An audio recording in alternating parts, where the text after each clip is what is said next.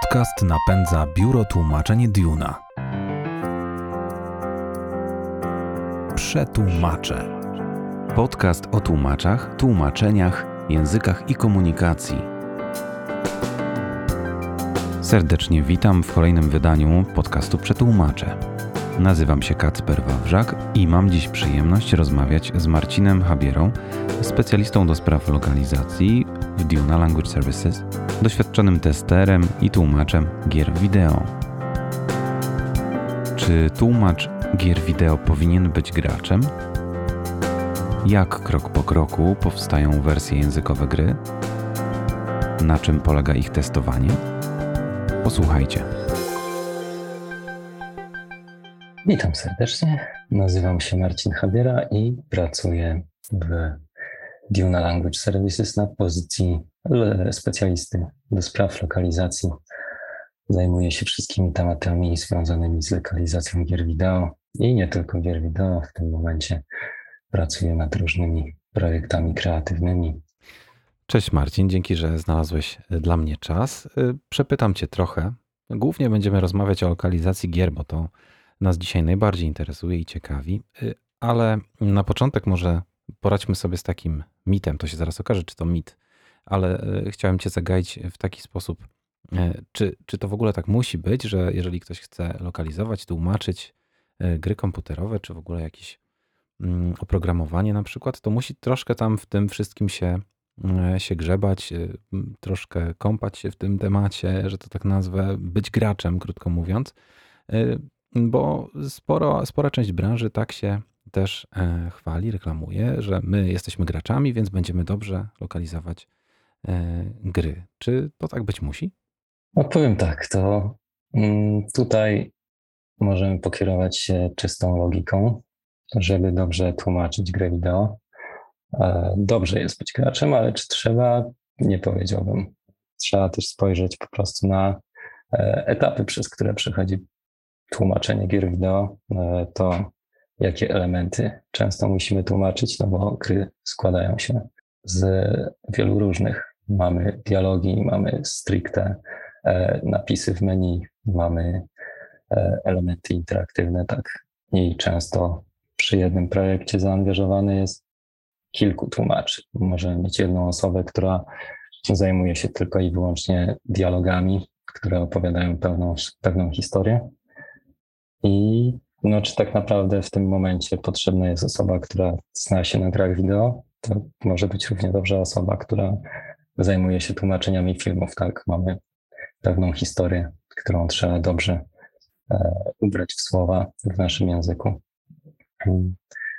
Natomiast no, wszystko zależy też od produktu, z którym mamy do czynienia. E, na pewno gracze liczą na to, że kiedy odpalą nową grę, zaczną grać, to będą się czuli jak w domu, e, że to tłumaczenie e, nie wprowadzi ich w jakiś dyskomfort związany z tym, że pojawiają się pojęcia, których nie rozumieją. Niektóre mechaniki w grach przecież też są standaryzowane w pewnym stopniu. Mamy różne tryby rozgrywki, e, różne peryferia, z których mu, musimy korzystać i, i no jest pewne nazewnictwo, które jest wręcz wymuszone przy tłumaczeniu, ale w tym wypadku akurat często tłumacze dostają dokumentację, która jest swego rodzaju glosariuszem i rozwiewa wszelkie wątpliwości co do tego, jak niektóre terminy powinny być przetłumaczone. Więc reasumując tak, dobrze jest być graczem, bo na pewno łatwiej podejdzie się do tematu, będzie się miało większą swobodę w tym, e, w jaki sposób się tłumaczy, e, ale graczem też być nie trzeba.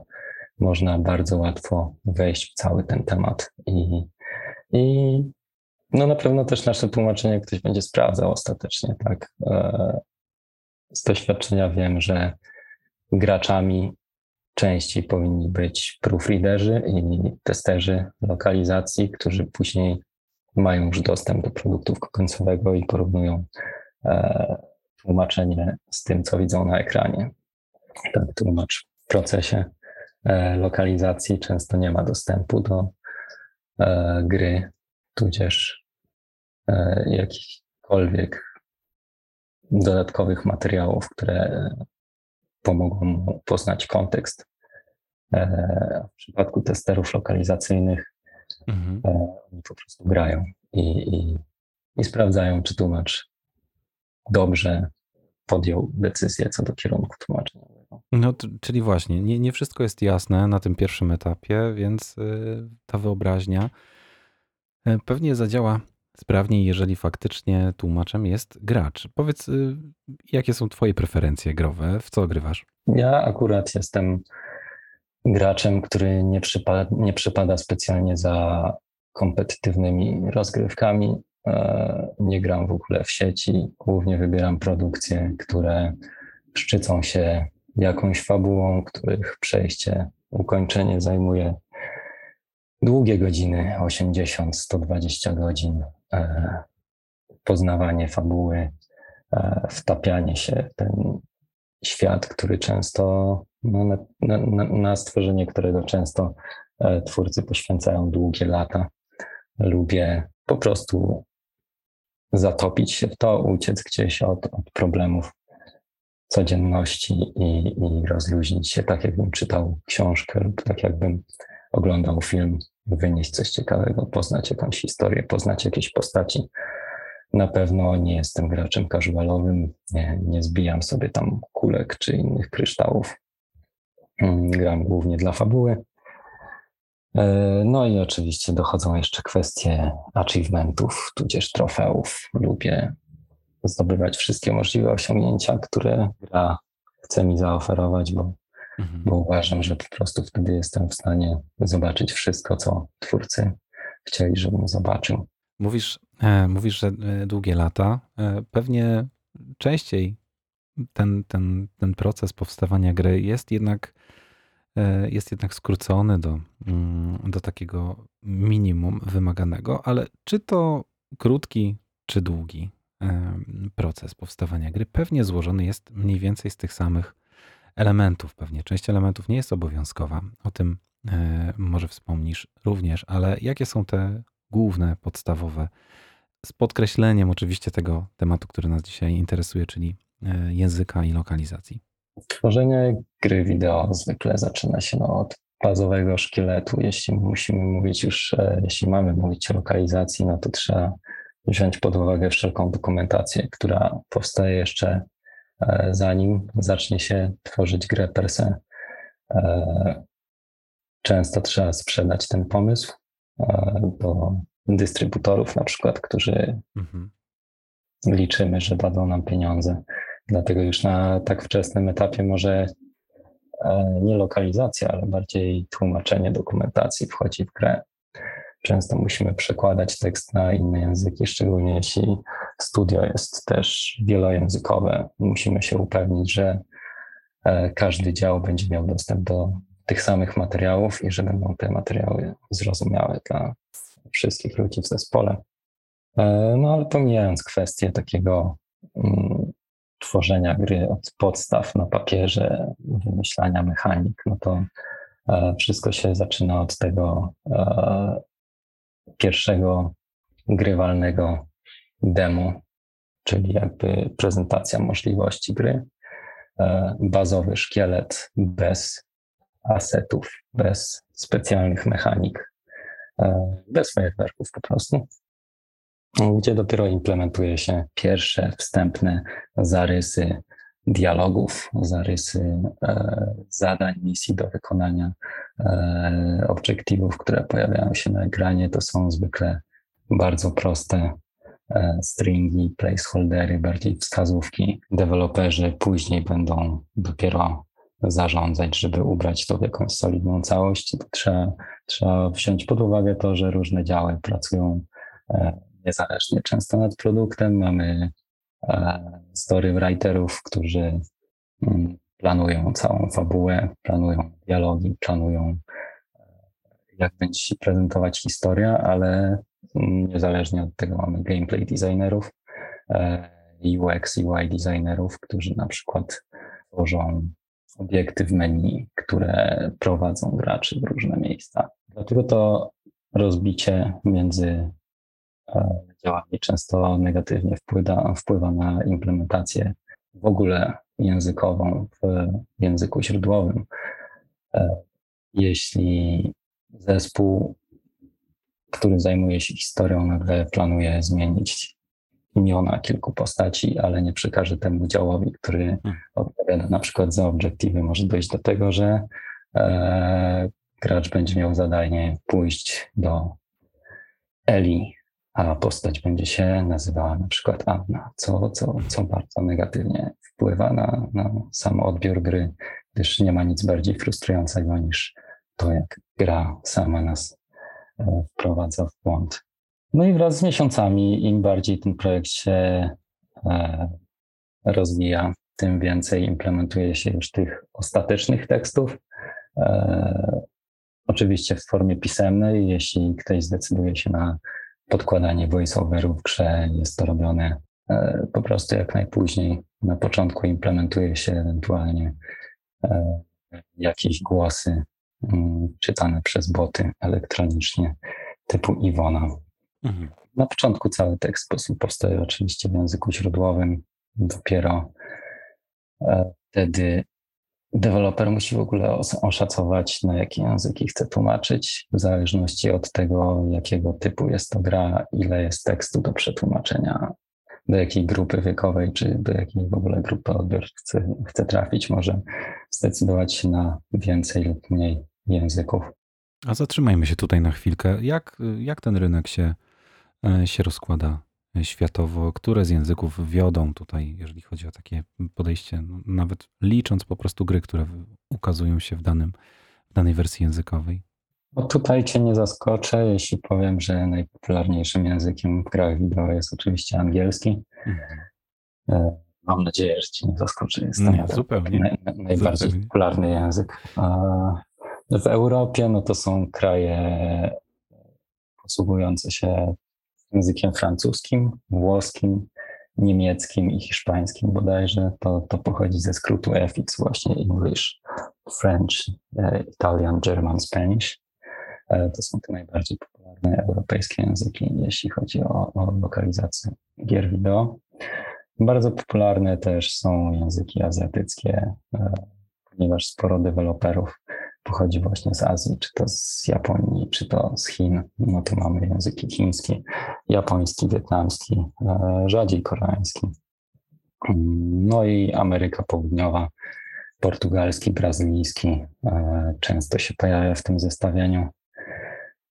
E, rzadziej to są języki nordyckie, tudzież języki bałtyckie. Nie są one tak spopularyzowane, ale w ostatnich latach na przykład coraz częściej e, tłumaczy się na mm, tajski chociażby, tudzież dla, dla, dla społeczności indyjskiej. E, no, rozwija się to zdecydowanie w kierunku nawet tych, tych, tych mniej użytkowanych języków. No ale tak, to, to jest na pewno branża, która dynamicznie się zmienia zwykle na decyzję e, na jakie języki lokalizowany będzie produkt, wpływa po prostu e, cyferka z zeszłorocznego zestawienia, na przykład ile graczy z danego państwa grało w gry wideo, tak to. No i nie wspomniałeś tutaj o Polsce, a zdaje się, że Polacy lubią grać w gry, prawda? Polacy lubią grać w gry. Mm, nie wiem, czy jest to kwestia e, podejścia Polaków co do tego, w jaką wersję językową lubią grać. Ja osobiście na przykład, mimo że jestem Polakiem i że mimo, mimo że mam styczność z e, samą lokalizacją gier wideo, preferuję grać w języku oryginalnym, najczęściej w angielskim.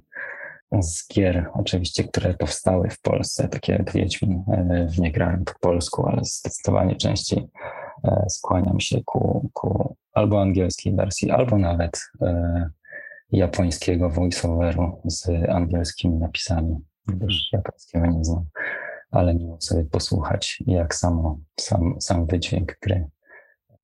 Też Polska jest coraz, e, w ostatnich latach przynajmniej, e, coraz bardziej poważana na rynku międzynarodowym, coraz częściej e, zagraniczni twórcy starają się lokalizować produkt na język polski. E, głównie dlatego, że, że, że przez ostatnie 5-10 lat nawet e, branża game devu w Polsce zaczęła się mocno rozwijać. Mamy przynajmniej 10 e, solidnych firm, które cały czas wydają międzynarodowe, ogólnoświatowe hity, które zbierają wysokie noty w zestawieniach, więc no, przyszłość dla Polski prezentuje się całkiem, całkiem dobrze, a e, to ile gier faktycznie będzie zlokalizowanych, no to ciężko jest stwierdzić. Mhm.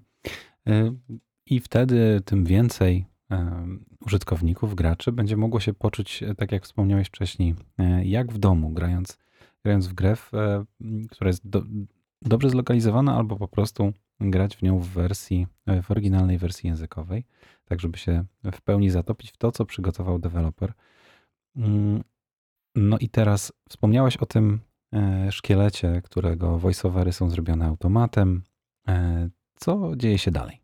No, w dalszej kolejności, cóż, przychodzą deadlines przede wszystkim. Każda firma martwi się o to, że, że, że mamy konkretne gate'y, w których trzeba dopinać niektóre elementy gier e, zbliża się certyfikacja, trzeba zamykać content loki, feature loki.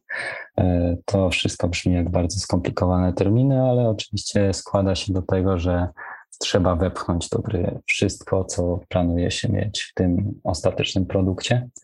E, I dopiero po tym, jak wszystko jest zaimplementowane, mm, eksportuje się wszystkie teksty z języka źródłowego, zleca się dopiero lokalizację i tłumacze mogą się zajmować obróbką e, produktu końcowego. Zwykle ma to miejsce na półtora roku, rok, czasem kilka miesięcy przed premierą, e, gdyż wszystkie wersje językowe muszą, e, jeśli gra na przykład jest wydawana na płycie, no to muszą być wytłoczone już na tych płytach, a wiadomo, że tłoczyć płyty trzeba znacznie przed premierą, żeby, żeby wyrobić się ze wszystkim. No i proces certyfikacji też, czyli odsyłania e, gry do Sony, Microsoftu na sprawdzenie, czy działa poprawnie i czy może zostać wydawana, wydana na ich konsolach, też ma miejsce jeszcze przed premierą. Mm, dlatego, dlatego do tego momentu trzeba się e, upewnić, że wszystko będzie gotowe. Mhm. No ale cofnijmy się jeszcze do tego momentu właśnie, kiedy ten eksport trafia do, do tłumaczy? W jakiej on postaci do tłumaczy trafi? Do tłumaczy trafi zwykle tak zwany logkit, czyli prosty Excel, który zawiera wszystkie e, tak zwane stringi, czyli wiersze mm, z gry. Każdy string ma swój przypisany identyfikator, żeby można było go łatwo zlokalizować. E, Mamy oryginalny tekst, mamy tekst docelowy, e, elementy pomocnicze, które technicznie mają na celu podać szerszy kontekst i ułatwić tłumaczowi e, lokalizację produktu, no ale też często te dodatkowe pomocy są wybrakowane, traktowane po macoszemu i, i ciężko jest stwierdzić, jak to wygląda. Zwykle sprowadza się do tego, że, że, że dostajemy przynajmniej jeden plik Excel potrafi mieć po 20 tysięcy wierszy, po 300 tysięcy wierszy, w zależności od tego, jak masywna jest gra i tłumacz po prostu zaczyna swoją pracę, zaczynając od góry do dołu. Jeśli na tekście pracuje więcej niż jeden tłumacz, to dzielą się pracą. Często w takim lekicie łatwo jest zlokalizować, które stringi dotyczą dialogów, które dotyczą menu, więc pracę można w łatwy sposób podzielić. No i cyklicznie wraz z tym, jak powstaje taka, e, takie tłumaczenie, odsyła się te pliki do deweloperów, żeby mogli je zaimplementować do gry i sprawdzić, czy po ich stronie wszystko wygląda dobrze. Po drodze mamy oczywiście kilka, kilka faz proofreadingowych, żeby upewnić się, że, że tekst jest e, możliwie bezbłędny. No, oczywiście bezbłędnych tekstów nigdy mieć nie będziemy, ale e, przynajmniej chcemy się upewnić, że, nie będziemy się go wstydzić. No i już po samym procesie lokalizacji, jeśli, jeśli twórca zdecyduje się na test lokalizacyjny, czyli tak zwany LQA, to do gry wchodzą testerzy. A testerzy dostają po prostu dostęp do produktu końcowego, czyli do gry wideo na danej platformie, często na wszystkich dostępnych platformach e, i grając w grę e, albo swobodnie, albo posługując się scenariuszami testowymi, czyli wytycznymi, gdzie pójść, co sprawdzić. E, starają się możliwie przejść przez całość, znaleźć każdy najdrobniejszy tekst ukryty i zobaczyć, czy, czy kontekst jest właściwy, czy, czy może lepiej coś jest poprawić, czy może faktycznie tłumacz niekoniecznie e, zna się na grach wideo, może nie jest graczem, może nie jest doświadczony z tym, jak pewne mechaniki powinny być tłumaczone. E, tester językowy prawie na pewno będzie graczem z zamiłowania, na pewno będzie graczem z zawodu, e, więc na tym etapie upewnia się, że każda inna osoba, która usiądzie przy tym już później w domu, będzie czuła się możliwie komfortowo. Powiedziałeś, że e, tester powinien być e, graczem zawodowo, a co jeszcze powinien prezentować? Tak w ogóle to y, fajna praca. Może warto się tym zainteresować. Co powinno się potrafić, żeby zostać testerem językowym? Cóż, jako osoba, która sama zaczynając przygodę z tą branżą w ogóle nie planowała e, bawić się w testy językowe, muszę powiedzieć, że na pewno e, pasja do języka to jest podstawa. Tak? E, trzeba wziąć pod uwagę, że taki tester językowy ma styczność często z jedną grą przez długie godziny. Mi się zdarzało siedzieć na jednej grze ponad 300 godzin mm, roboczych, załóżmy, i to jest ogrywanie tego samego produktu ciągle i ciągle w poszukiwaniu tekstów, których e, mogliśmy jeszcze nie widzieć.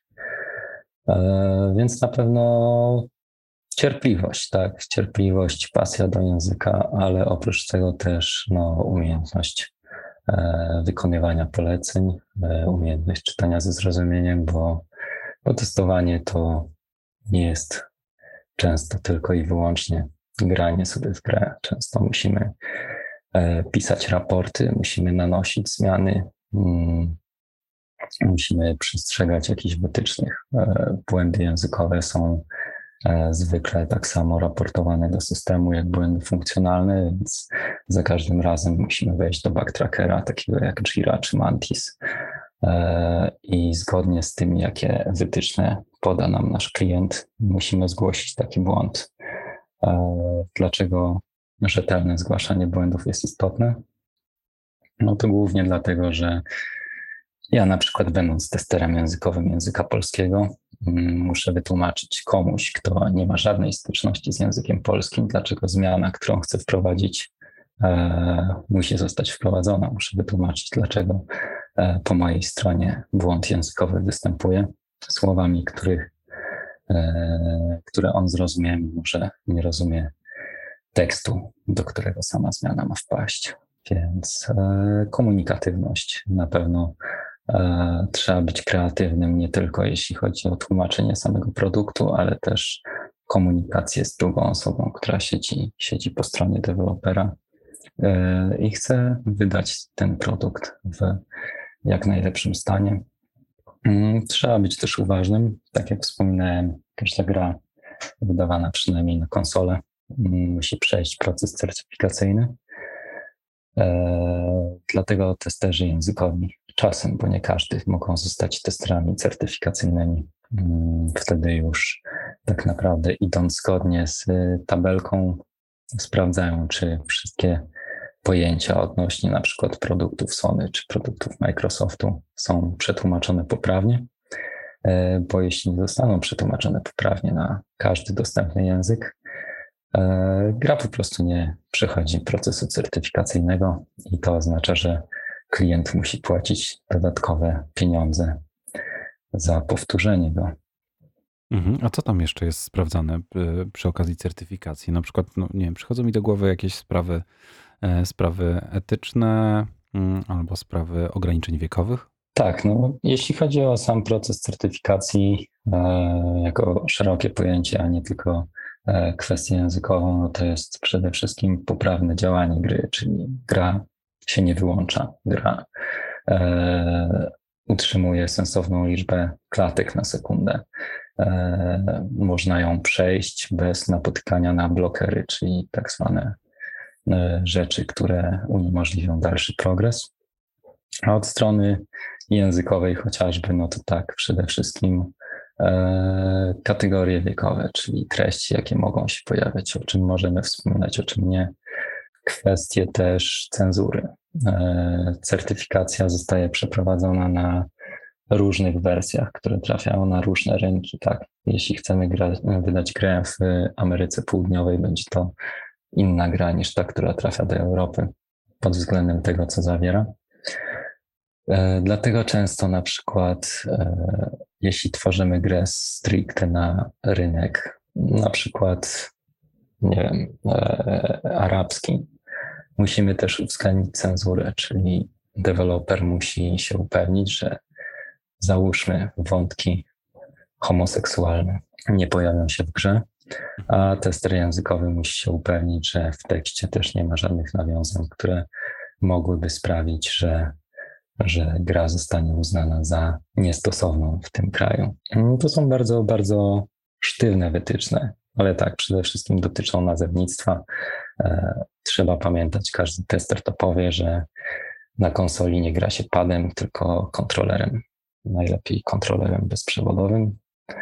E, to jest poprawna terminologia, której trzeba użyć. E, użycie słowa pad w grze raczej nie zakończyłoby się pozytywnie dla procesu certyfikacyjnego. No i to by wtedy faktycznie, jeżeli tester natknie się, czy też certyfikujący tester, czy po prostu będący mm, w procesie LQA Y, natknie się na taki błąd, powiedz, czy to na jego barkach spoczywa zaproponowanie rozwiązania? Tak i nie. Na pewno tester zawsze jest tą osobą, która musi zaproponować najlepsze rozwiązanie, ale też dostajemy do dyspozycji materiały z konkretnymi wytycznymi, więc o ile tester musi zaproponować prawną terminologię, to będzie to terminologia, którą prawdopodobnie znajdzie sobie w jakiejś formatce, którą e, wcześniej otrzymaliśmy od, od ludzi, którzy przeprowadzają te procesy certyfikacyjne. Mm, ale tak, jeśli chodzi o bardziej e, kreatywne rzeczy, jakąś szarą strefę, kiedy coś technicznie może podpadać pod certyfikację, E, nie jesteśmy pewni, to zwykle deweloperzy mm, liczą na to, że to testerzy wezmą odpowiedzialność za to, jaką formę ubierze tekst. Gdyż no, oni po prostu nie znają języka, tak nie, nie są w stanie przetłumaczyć czegoś poprawnie, jeśli nie są użytkownikami e, języka, w którym ma być to zrobione. Mówiłeś o testach y, dzieląc je na testy językowe i testy funkcjonalne. Czy to znaczy, że tester funkcjonalny już nie zwraca uwagi na sprawy, które wiążą się z językiem? Zwykle tak to wygląda. Tak jak już wspomnieliśmy, testy funkcjonalne, testy językowe i testy certyfikacyjne to trzy różne kategorie. Zwykle, kiedy klient zleca dane testy, no to płaci za jedną konkretną e, usługę. I, I testy lokalizacyjne i testy funkcjonalne są dwoma różnymi usługami. Zwykle bywa tak, że no niestety klienci proszą testerów funkcjonalnych, żeby przy okazji zwracali uwagę na język, ale no wiadomo jak to się kończy, kiedy przy okazji trzeba zwracać uwagę na 10 różnych rzeczy, to żadnej z nich nie robi się poprawnie, e, a no jakość tłumaczenia jest bardzo istotna często testy funkcjonalne i testy językowe są prowadzone równolegle, więc jeśli testerzy funkcjonalni nagle mieliby zacząć wprowadzać poprawki językowe, mogłoby się okazać, że psują pracę testerom językowym, którzy pracują sobie gdzieś w innym dziale. No i mamy taki długi e, proces, który e, kosztuje bardzo dużo, który em, zajmuje wiele, wiele czasu. W końcu udaje się rzeczywiście do, dostać certyfikację. E, Pełen sukces, ale jednak przecież e, wszyscy na pewno e, gracze natknęli się w, poszczególnych produktach na przeróżne błędy. Te błędy jednak się przedostają przez, te, przez to bardzo mm, zagęszczone sito. E, Powiedz, dlaczego tak jest? Dlaczego nie da się stworzyć? Pewnie każdy deweloper, każdy wydawca gry chciałby stworzyć grę idealną, która jest pozbawiona błędów, ale czy to w ogóle jest możliwe, żeby, taką, żeby taka powstała kiedykolwiek? Powiem tak. Człowiek jest tylko człowiekiem, niestety, i popełnia błędy e, zawsze. E, obecność błędów w grach wideo głównie wynika z jakichś ograniczeń, tak, czy to budżetowych, czy to czasowych. E, jeśli całe tłumaczenie tekstu na przykład spoczywa na barkach jednego tłumacza, gdyż e, deweloper e, nie chce specjalnie przekraczać budżetu i, i uważa, że jedna osoba wystarczy, ale też e, deadline jest dosyć krótki, no to wiadomo, że takich błędów przedostanie się e, więcej. Czasami błędy wynikają właśnie z braku dostępu do produktu końcowego, e, niezbędnych materiałów. Mm, Proces tworzenia gier jest dosyć chaotyczny, dlatego dokumentacja, nawet jeśli na pewnym etapie tłumacz ją dostanie, może być mocno przedawniona i wręcz wpływać na niekorzyść, bo może podawać sprzeczne informacje z tym, jaki jest e, obecny wygląd danej gry. No dobra, Marcin. Dziękuję Ci bardzo za e, podzielenie się tymi ciekawostkami dotyczącymi e, branży lokalizacji gier. Wracamy do pracy nad kolejnymi projektami. Samych ekscytujących projektów Ci życzę, tak żeby Twoja pasja e, szła jakby ręka w rękę z tym, co masz do wykonania zawodowo. Wielkie dzięki raz jeszcze. Ja Tobie również dziękuję, Kacprze, i życzę Ci miłej pracy, miłego dnia. Wam, drodzy słuchacze, bardzo dziękuję za uwagę i zapraszam do wysłuchania kolejnych odcinków podcastu Przetłumaczę. Do usłyszenia.